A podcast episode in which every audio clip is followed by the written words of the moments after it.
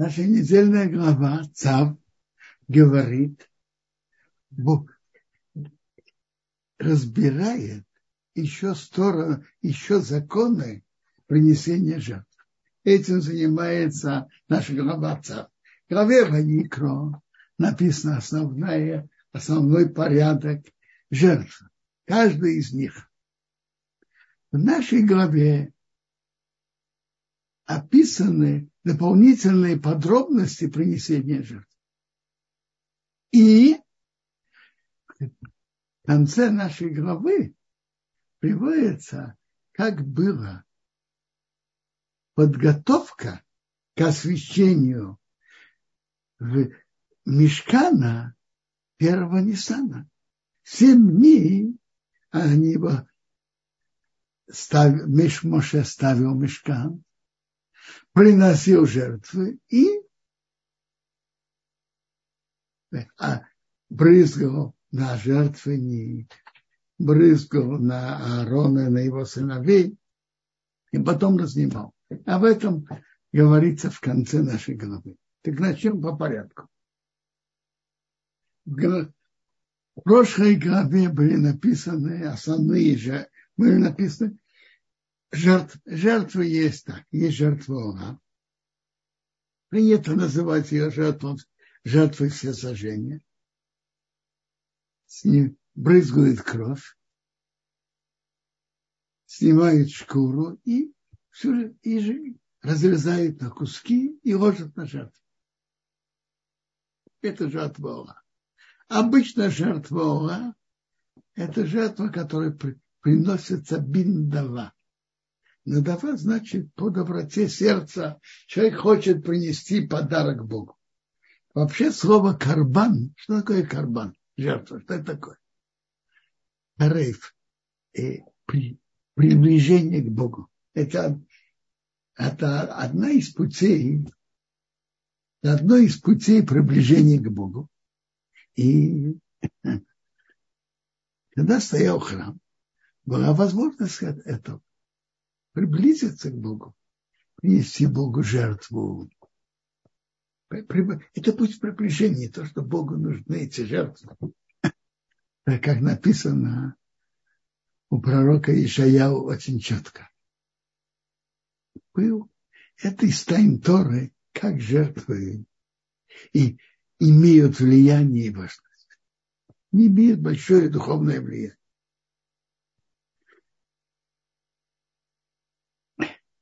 Теперь. Там на прошлой главе мы разбирали, как, то, как происходит принесение жертвы Ола, все все сожжения, кто кое с ней делает. Про жертву шламин, про жертву хатат и жертву ашам. Тут говорится дальнейшее, тут описаны дальнейшие подробности. Так глава наша начинается с закона. Прикажи, Бог говорит, Моше так говоря, прикажи Аарона и его сыновьям, это закон Ога. Она горит на жертвеннике всю ночь.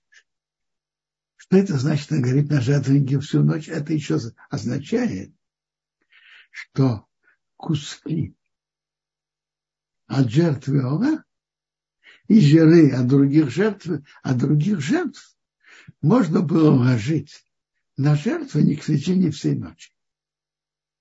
Само принесение жертвы должно было быть именно днем. Служба в храме была, основная служба была только днем. Брызгание крови должно было, э, э, то, что режут жертву, должно было быть днем брызгание крови должно было быть днем. А куски жертв и жиры, а друг, куски жертв или жиры хейлев, а других жертв можно было ложить на жертвенник в течение всей ночи. А глава наша говорит вот о чем. В начале нашей главы. То Коин должен одеть одежды из льна, рубашка из льна, штаны из, и из льна. Ну и то же самое. И пояс из льна. И шапку. И он должен поднять залу, которая огонь сожгла на жертвеннике и положить возле жертвенника. Затем он снимает свои одежды, одевает другие одежды, и он выносит залу за лагерь. Чистое место. Почему он должен поменять одежды? Это тоже одежда Коина, он одевал. Но он одевал э, те же одежды Коина, но более, более простые. Там он служил в храме. А тут он выносит, выносит залог, тоже служба. И тоже важно. Но одевает более простую одежду. Тоже одежды Коина, четыре одежды. Рубашка, штаны, пояс и шапка. Выносит вне лагеря. Теперь есть еще закон, что огонь на жертвеннике должен продолжать гореть. Нету не должно быть потушено. И Коин ложит на нее, э, чтобы горели дрова каждое утро, и он раскладывает жертву все сожжения, куски, и воскуряет хилов. Это особый вид жира. Это есть два вида жира. Есть шума, жир, который внутри мяса, а есть хилов, это как рубашка, как свой, который покрывает, э, покрывает внутренние органы. И, и, и вот это хилы, вот этот слой жира, он, он и, он и, и, это как сало, оно другое. Оно другое по своим э, показателям, по своему содержанию оно другое.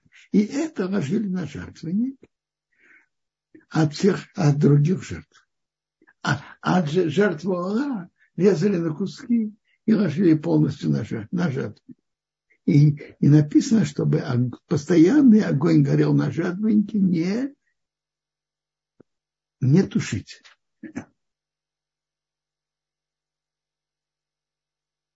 Теперь он говорит про мучную жертву сыновья Аарона приносят ее перед к лицу жертвенника, к юго-западной стороне, и он под ним берет горсть от крупчатки и от масла, и всю лавана, и воскуряет на жертвенник. Это приятный запах перед Богом. То есть так он берет горсть. Это была нелегкая работа в храме. Три пальца это держали ее в горсть. Должна быть горсть. И а верхний палец и мизинец снимали лишние. И берут горсть, ложат и ладно, отдельно берут и ложат это на жертвенник, а оставшиеся муку Аарон и его сынов, сыновья ели. Но это должно быть мацот. Должно быть мацот. И должно быть во дворе храма. Запрещено выпекать это хамец. Видите, в храме Куаним мучные, остатки мучных животных ели маца. Запрещено, что это было хамец. Это их доля, я дал ее от моего, от, от, от жертвы, которая ложит на огонь. И она святая, как хатос и кокош. То есть, это имеет святость. И поэтому надо есть во дворе храма, и запрещено, что это было хамец, должно быть маца. в течение всего года. И едят это только сыновья Аарона, мужчины.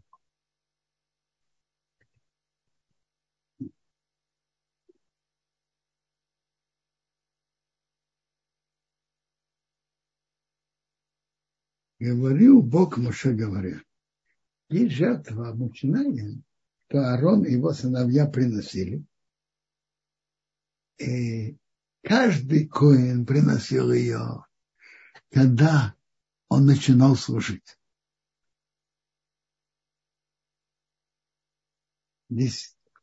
Десятая часть эйфа из хрупчатки, мучная жертва, половина утром, половина вечером. Вообще надо знать, что каждая мучная жертва приносилась из Исарон. Что такое Исарон? Десятая часть. Чего? Есть такая мера Ифа, которая есть. Четыре, она равна по объему 432 яйцам. И десятая часть от этого – это минимальный размер мучной жертвы. Это, ее количество. Между прочим, то же количество и у нас, когда от теста, чтобы отделить от нее халу с брахой, должно быть то же количество и сарон десятая часть от ифа. Так делайте расчет. Ифа это равно по объему муки 432 яйцам. Это объем муки такой. Размеры вообще в Торе, они по объему. Объем 400, мука равная по объему 432 яйца это иква, десятая часть, 43 и пятая часть, 43 и 2 десятых. От этого количества надо отделять халя. А такое, кого количество так приносили эту мучную жертву, половину утром, половину вечером. Ее несколько раз выпекали, несколько раз э, выпекали. Значит, во-первых,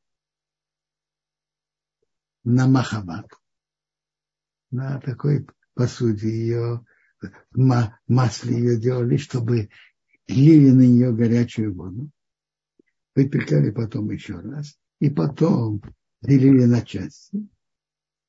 Теперь, обычный коин приносил в день, когда он начинал служить. А коин Гадол первосвященник он должен ее приносить каждый день. И тут есть еще интересный закон, что мучная жертва от Коина, она отли... с ней ведут себя иначе, чем с мучной жертвой обычного человека, не Коина. Не от... Мучная жертва не Коина, берут горсть, ложат на жертвенник, а остальное едят кони. А мучная жертва коина возносит полностью на жертвенник. Полностью. Не отделяет горсть, нет. Просто ложит все на жертву.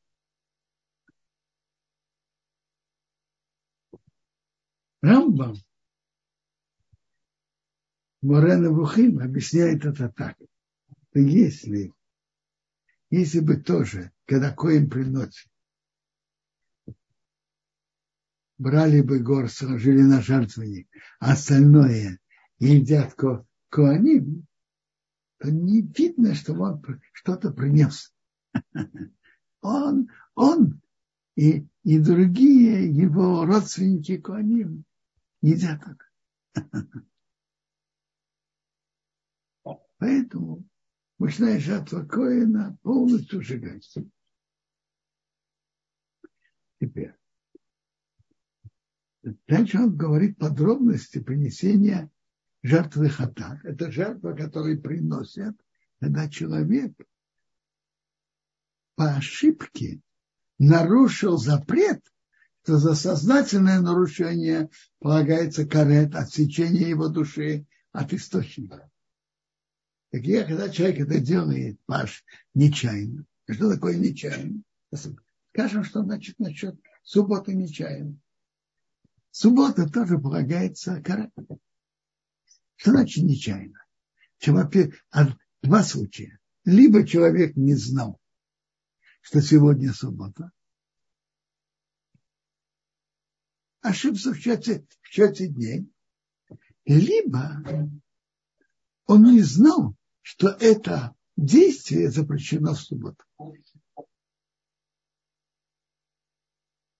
За то же самое, если кто по ошибке ел хлеб в Песах. Он не знал, что сегодня Песах. Или не знал, что запрещено есть хлеб в Песах. Так это режут ее в том же месте, где режут жертву она, жертву всесожжения, как принято называть, перед Богом. Да, в какой стороне? И в северной стороне от жертвы, только на севере. То есть есть два вида жертв. Есть жертва, которая называется Кодыш Кодашим, жертвы особой святости, святая святых. А есть Кадошим Калим, жертвы более низкого уровня святости. Жертвы святая святых, Кодши Кадоши, режут их только на севере на северной стороне жертвенника. А Кадошин Карим более легкого, более легкого уровня святости, более низкого уровня святости, можно резать в любой стороне жертвенника. Что входит в Кодши Кадошин? Во-первых, жертва, жертва Ола, всесожжение, хатат, человек приносит за нечаянные нарушения, запреты, за которые полагается карет отсечения души. И жертва Ашам, которая приносится тоже за другие нарушения. У Ашама бывают некоторые за нечаянные, а некоторые за сознательные. У жертвы Ашам. Ашам тоже святая святых. И тоже надо ее резать на северной стороне жертвенника. Теперь, и мучная жертва тоже она святая святых. И поэтому то, что святая святых, едят только коины мужчин. И он говорит, так коин, который ее приносит, будет ее есть и в святом месте во дворе храма. А вот теперь он говорит о, о законе если что-то дотрагивается до мяса и впитывает от него, становится, принимает ее святость, не, нельзя этим это есть. И то, что брыз, брызнет на крови на одежду, надо ее помыть в святом месте. А очень интересно, наша глава Цав принято это читать в обычном году, не високосном, как в этом году, перед Песом. Мы сейчас прямо перед Песом. Так написано так. Тут написаны законы, из которых можно выучить и учат законы каширования посуды. Глиняные посуды, в которой будет сварено, надо сломать. То есть то, что впитывается, не выходит, и печенье в воде не помогает, поэтому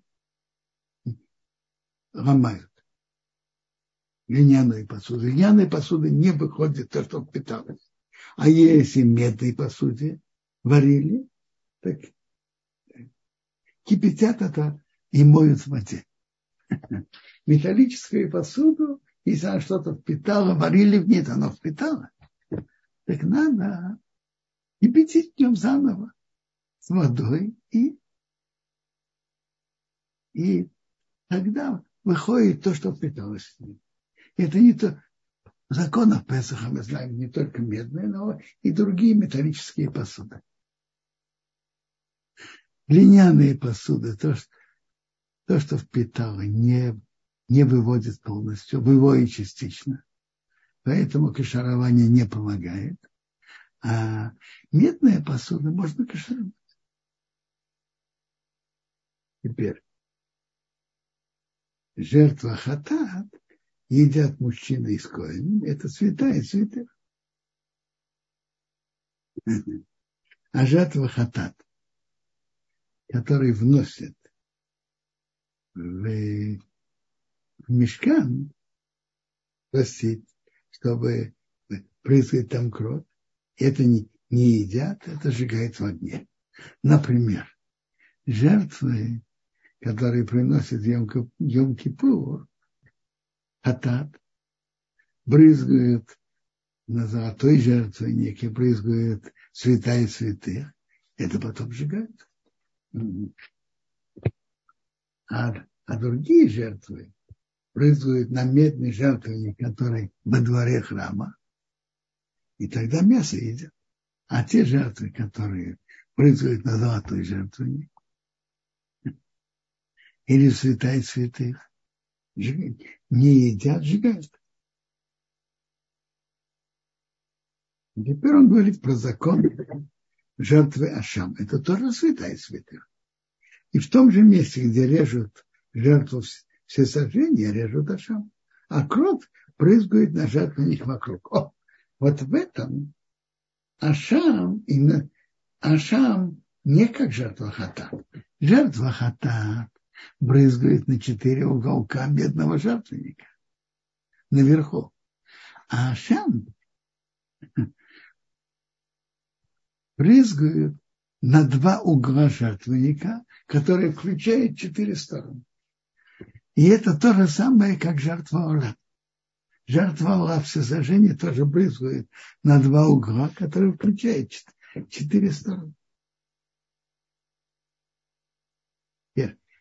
Сара, все Сара приносит от него. И если это баран, то ложит курдюк и сало, которое покрывает внутренности, и две почки, и сало, которое на них, которое на боках, и выступ, который с печени вместе с почками отдаляет. И коин их воскуряет на жертвенник, на, на огонь, это Ашам. Так, надо знать, что сало, дальше мы будем учить, это тоже в нашей главе подробно. А, разберем, когда дойдем до этого места. Каждый мужчина, из кое они будет есть, в святом месте будет, надо будет есть, это святая святых. Хатос и Ашам, они подобны, один закон – Коин, который приносит его, это его. Коин приносит жертву Аллаха, так шкуру, которую он принес, принадлежит коину. Мясо ложат на жертву, а шкура это коину, который приносит. И то же самое мучная жертва, которую выпекают в печке, или которая делается внутри такой посуды выпекают, и на э, Махават мы привыкли, что это сковородка, но которого стенки невысокие. Может быть, кто-то так считает, но Рамбам считает, что Махават, о которой мы тут говорим, не было вообще стены. Просто как э, такая плоская пластин, железная пластинка может быть, круглая пластинка. И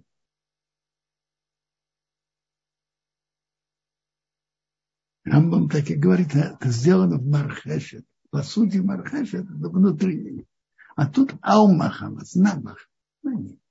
Она без стенок по Рамбам. Так коину, который его приносит, это его. И Минхо, мучная жертва, которая перемешано с маслом или без масла. И были такие виды же, виды мучных жертв. Они для всех сыновей Аарона, они все равны. Так, вывод такой. Кто получает куски от жертв? От жертвы хата, от жертвы Ашам. Кто получает? И кто получает мучные жертвы? Остаток после того, как горсть ложат на жертвенник. Знаете, кто получает? Кояни, которые были в этой смене и которые были чисты и могли служить. Коины, которые были в этой смене и были чисты, они, они получают часть от этих жертв. И часть от мучных жертв, мясо от жертвы, хата от жертвы. В этом они делятся.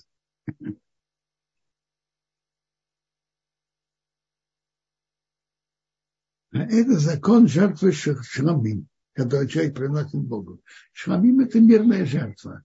Часть ложит на жертву сало, почки. Коину дает грудинку и ногу, как будет написано дальше в нашей главе, а остальное мясо хозяину. И тут дают всем. И коину, и, и, и жертв, ложат на жертвенник, и коину, и хозяину. Да если он приносит это как благодарность Богу, а Гемора Брахот говорит, что значит благодарность, а что приносит благодарность? В четырех случаях. Человек, который был в тюрьме и вышел. Человек, который был болен, опасно болен и выздоровел. Человек прошел море и выжил. Человек прошел пустыню и вышел.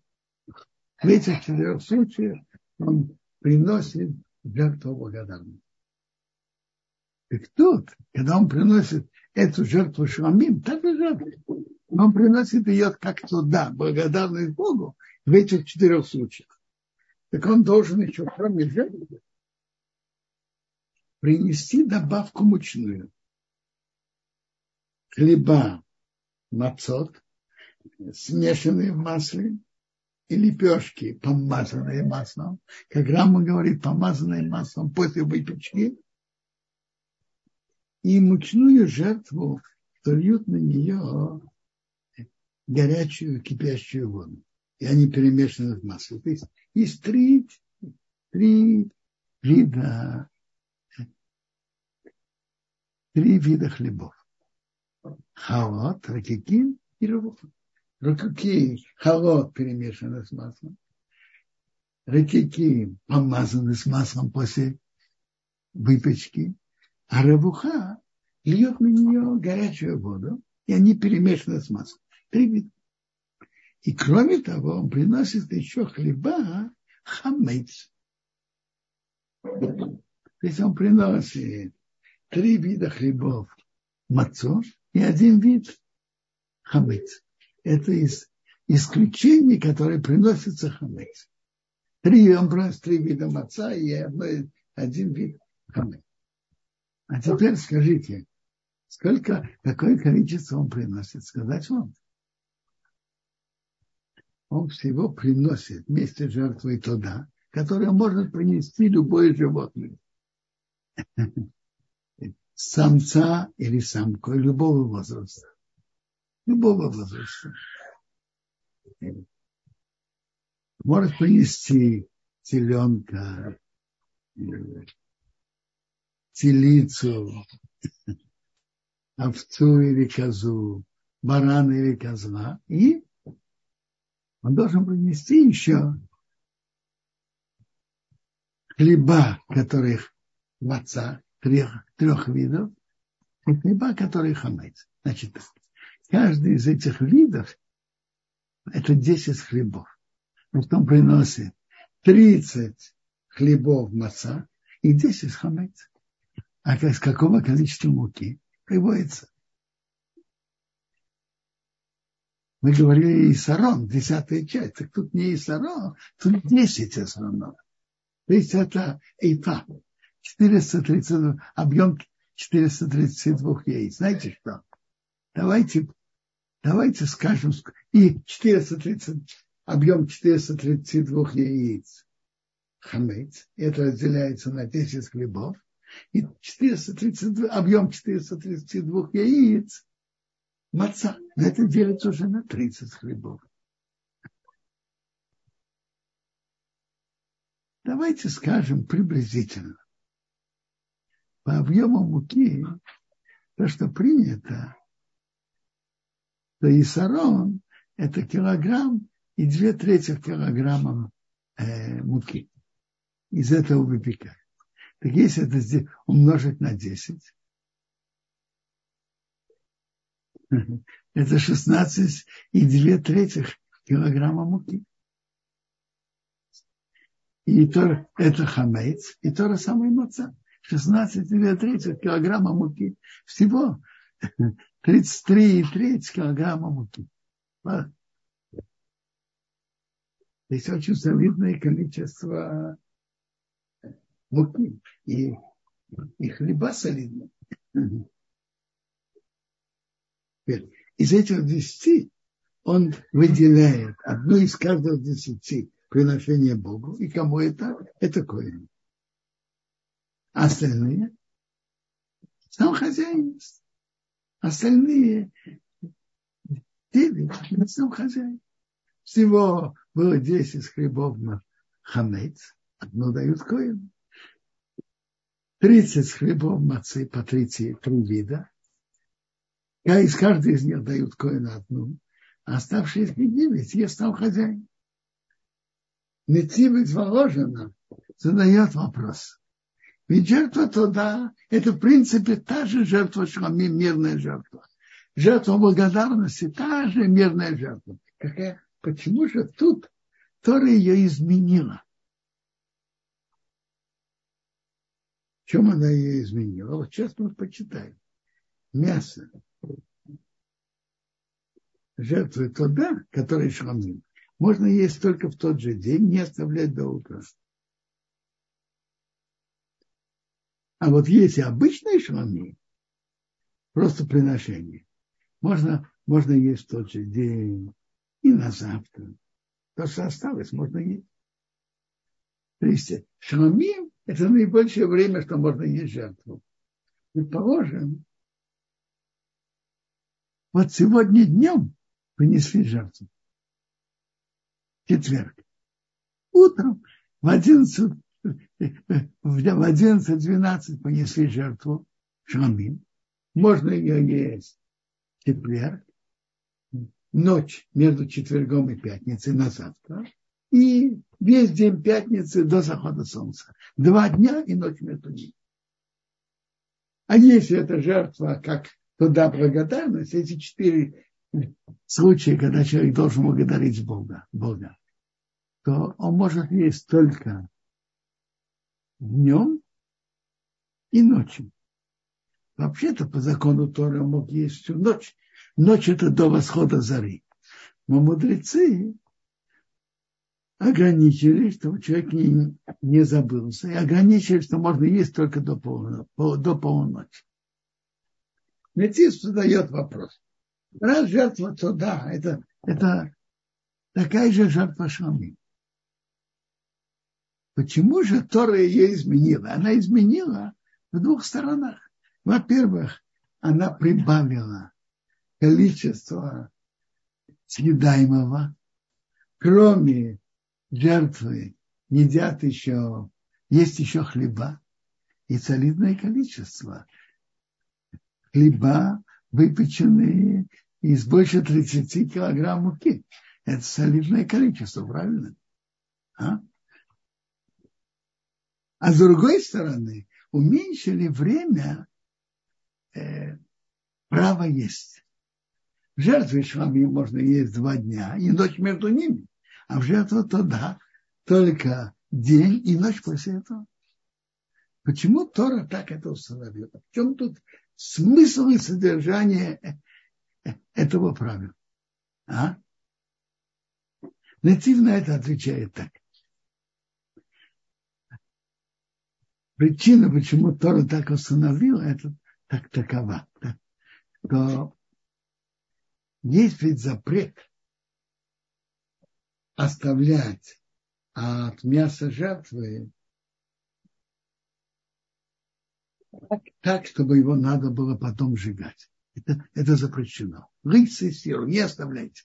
Прям нам мясо пасхальной жертвы надо было съесть, нельзя оставлять. Также, также от жертвы туда, шламим, от мучной жертвы. Нельзя оставлять на время, когда уже нельзя есть. Надо съесть. Тут у жертвы туда большее количество съедаемого и мяса, и плюс еще 40 хлебов и солидное количество хлебов. Больше 30, от больше, чем 30 килограмм муки. А ведь нельзя оставлять.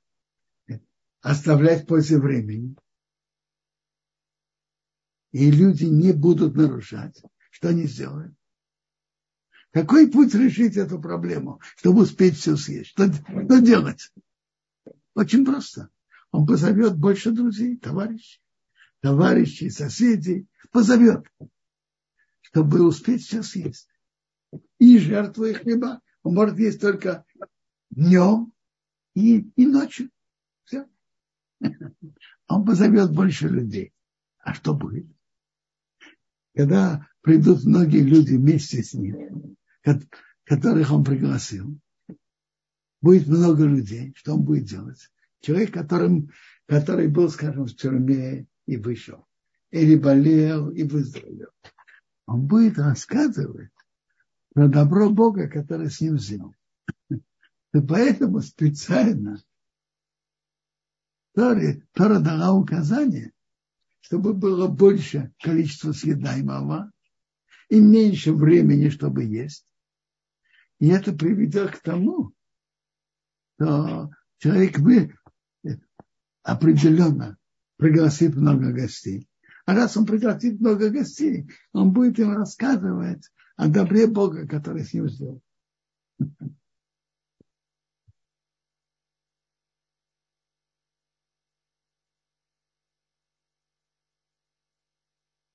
Теперь Тора нам говорит еще, что если осталось от мяса жертвы, жертвы шламим, мирной жертвы на третий день, э, сжигает в огне. И мясо от жертвы, которое дотронул до чего-то нечистого, так это сжигает в огне. А мясо жертвы может есть только человек, который чист. А человек, который нечистый, то он не имеет права есть от мяса жертвы.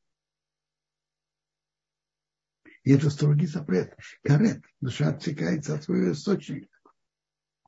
И интересный закон. Когда тот, кто режет жертву или брызгает кровь, если он будет при этом говорить, он собирается есть после времени, когда можно есть от этой жертвы, это становится пигом негодное, и нельзя от этого есть. Если кто-то будет резать, или кое будет брызгать кровь, и будет говорить, что он будет есть после времени, так за это эта жертва становится запрещенной, нельзя от нее есть. А теперь идет указание, что никакое сало ни от быка, ни от овцы, ни от козы нельзя есть. Можно это обрабатывать, делать, делать скажем, э, э, мазать, как жир, можно. Можно сделать разные работы, но есть нельзя. Каждый, кто ест сало от животного, который приносит жертву перед Богом, так это строгий запрет. Эта душа отрежется от своего источника. Хочу только подчеркнуть, это запрет только на сало. А вот, например, другие части, которые ложат на жертвенник, они не запрещены в пищу. Можно их есть. Курдюк у барашка можно есть.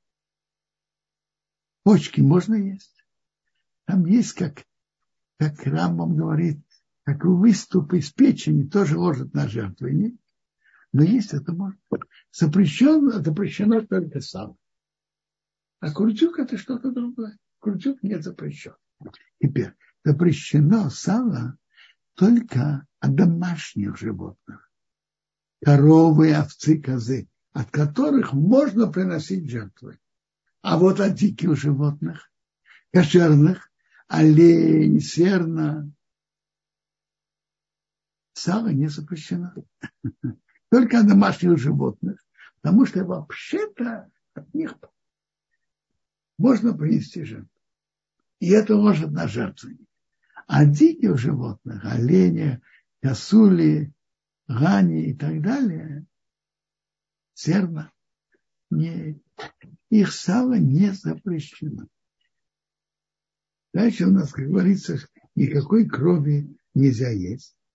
Ни от птицы, ни от животного. Душа, которая будет есть кровь, полагается отрезание ее души от ее народа. Речь идет о крови, в котором выходит душа. Так, э, за эту кровь полагается за строгий запрет карет. А другая кровь, которая есть в органах, запрет, тоже запрет тоже. Но не карет.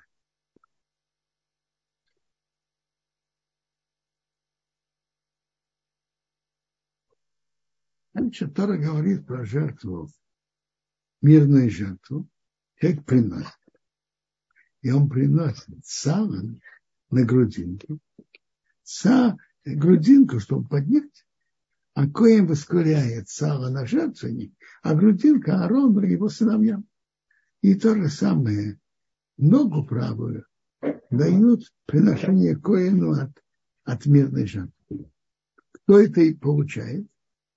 Тот, кто приносит. Кто приносит.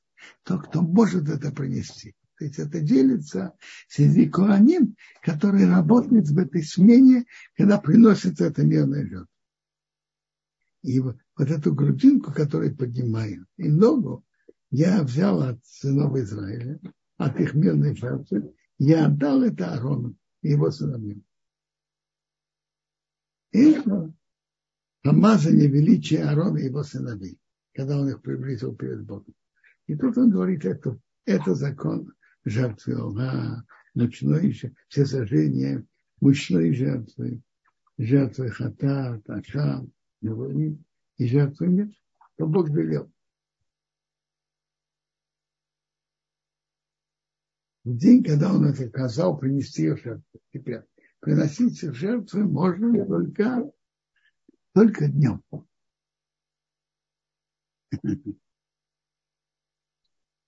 Между, мне кажется, я небольшой специалист в этом, но мне кажется, что жир на сердце, жир на брюхе – это хейве. Жир на сердце. Знаете, что лучше, умнее, то, что я не знаю сто процентов, не говорить, но то, что я знаю, что обычно, когда брали корову у нееврея, то договаривались изначально – мы берем только переднюю часть, а заднюю оставляем себе. И в передней части почти нет этого сала. Мне кажется, что сердце этой передней части там этого сала нет. Надо проверить, но так мне кажется.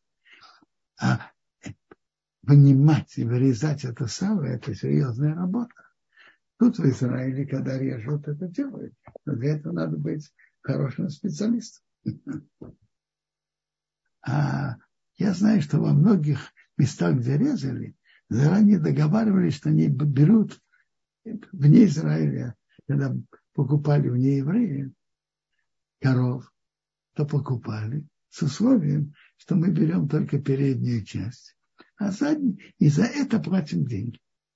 Заднюю часть мы заранее оставляем. Так обычно было. И тогда не надо было, почти не надо было очищать от этого сала. В передней части почти нет.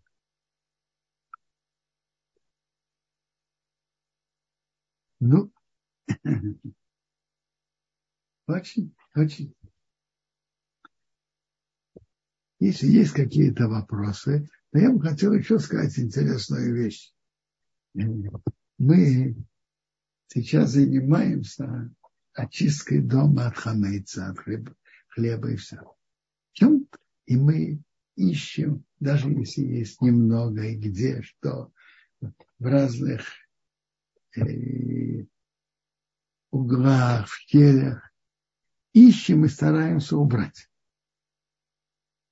И есть интересный закон, что хамец запрещен даже попало немножко, большой чан, то это в Песах нам нельзя есть.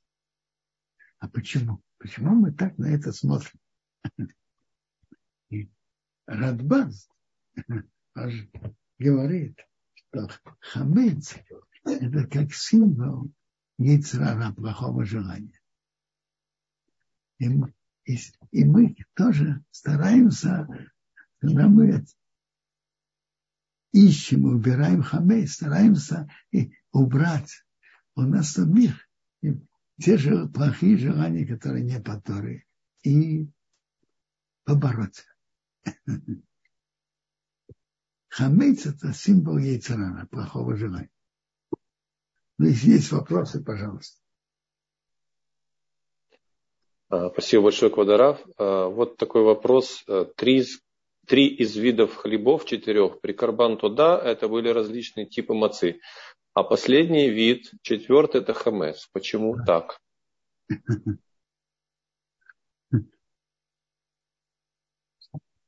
Что значит почему? Так, Тора нам написала правильно. Но интересно, что я уже сказал, что количество муки у этих трех видов хлебов э,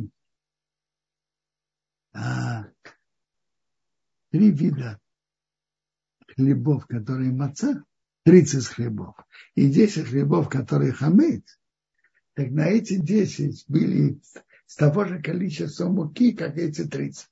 То есть эти хлеба, которые хамец были более крупные, чем каждый хлеб, который э, был маца. Хлеб, который маца производился из, э, из трети количества муки, от, от которого производился один хлеб, который хамец.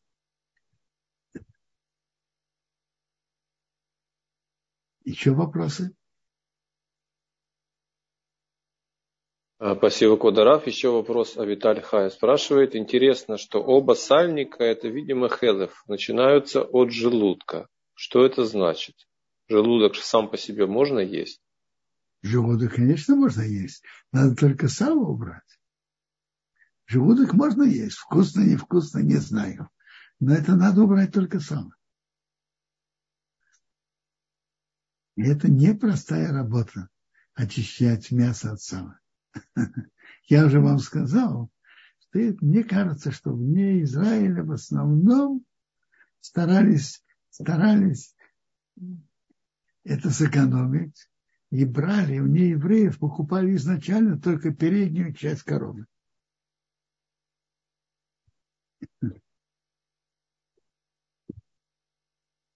А сало в основном в, в, в задней части.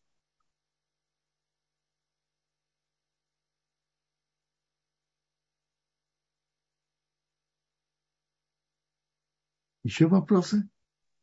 А, спасибо, Подарав. Еще вопрос такой. А, а, нет, да, хлебное приношение, мы знаем, что у нас смешано обычно было с оливковым маслом. Да? И кроме того, еще были э, возлияния э, с помощью вина. Как, как, какая, какая здесь вот есть, почему именно такая вот последовательность и какая символика есть? Смотрите, масло это довольно оливковое масло. Оно как бы делает более красиво жертву. Интересно, есть мучная жертва, на которой не лили масло и не ложили Радан.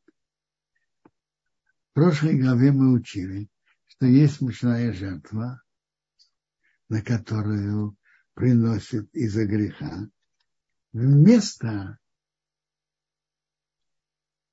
вместо овечки или козочки.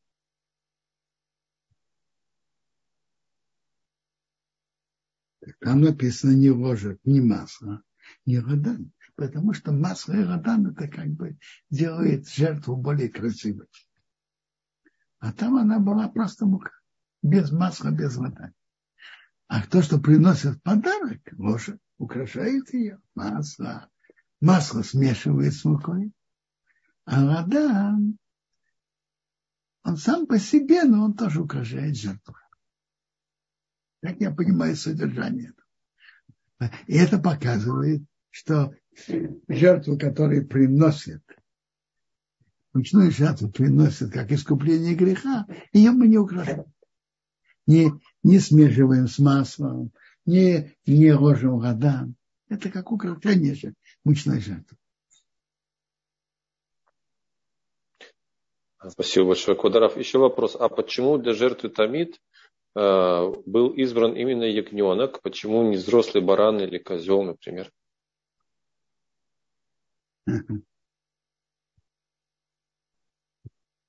Почему Тора выбрала именно барашка до года? Между прочим, не только жертва Тамид. Пасхальная жертва тоже. Но пасхальная жертва может быть барашек или козленок до года. А жертва Тамид постоянно только баран. Честно говоря, не знаю духовного содержания, почему выбрали именно барашек. Но так, но так как это жертва всесожжения, то это только самец. И жертва Песах тоже только самец. Но там может быть и барашек, и козленок. То есть либо барашек, либо козленок. Да. Еще вопросы? Квадаров, а все э, законы, связанные с принесением э, карбонот, это абсолютно все они относятся к разряду хуким, непостижимых для нас законов, или есть какие-то из них мишпатим? Смотрите, в принципе, это все это хуким, но есть какие-то стороны, которые там мы понимаем, вот как я вам сказал, что мучную жертву, которую человек приносит подарок, ее лью смешивает с маслом, и ложит радан, а который приносит за искупление греха, не, не смешивает с маслом, не ложит радан. И это читается в самой Торе, что это ее не ухаживает.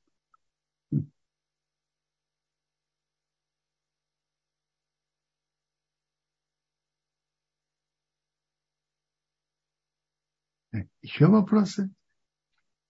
Я, есть еще часть, часть главы, которую я могу продолжать. Друзья, если есть вопросы, пожалуйста. Но пока э, мы ждем, и Кударав может продолжать. Смотрите, в конце главы нам указывает, который нам рассказывает, как было введение Аарона в службу, так как освящение и начало постоянной службы, что Аарон и его сыновья служили, это было первого Ниссана. Но подготовка к этому, подготовка была семь дней. Каждый день Моше устанавливал мешкан, ставил его, и эти семь, и потом приносились жертвы, и, и, и потом разнимали его, на завтра Моше ставил его еще раз. Это было семь дней подготовки. В эти семь дней Моше выступал как Коэн, а Аарон и его сыновья как прихожане. А Моше был священнослужителем эти семь дней. И я читаю. Возьми Аарона и его сыновей, одежды, масло помазания, быка хатат и двух баранов, и корзину с мацот. А все, всю общину собери. Моше так сделал. Он сказал так. Он приблизил Аарона и его сыновей, помыл их в воде. Теперь надел на него одежды, надел на него рубашку, опоясал его поясом, одел ему верхнюю одежду мив, положил на него эйфод, опоясал, поясе эйфода, опоясал, положил хошин, положил хошин урим и тумин, потом положил шапку, положил циц, святую корону. И Моше взял масло помазания и помазал мешками все, что в нем осветил. и брызгал от этого масла помазания на жертвенник семь раз. Помазал жертвенник все, все его предметы, и умывание, и основание осветил. А затем он полил из масла помазания на голову Аарона и, и помазал его. Как он помазал на него? Так приводится, написано в Гемарем Наход, это кмин киневанит. Так приводится в комментаторах и в Рамбам еще, это наподобие нашей русской буквы С.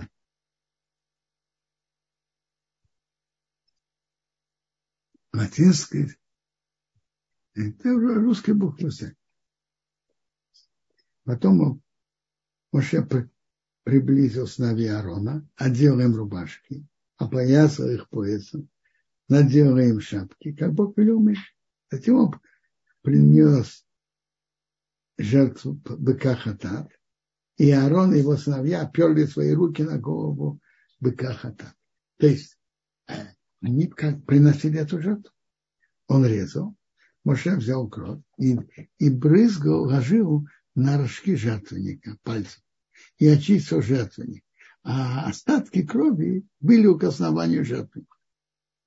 И он взял сало, и вот это выступ от, от печени и две почки поскурил на жертве. А самого быка со шкурой, с мясом, со всем, что там было, он сжег в огне. Затем он принес жертву и они опять оперлись, Аарон и его сыновья оперли свои руки на голову барана. Он резал, он принес его, прыскал как от всех.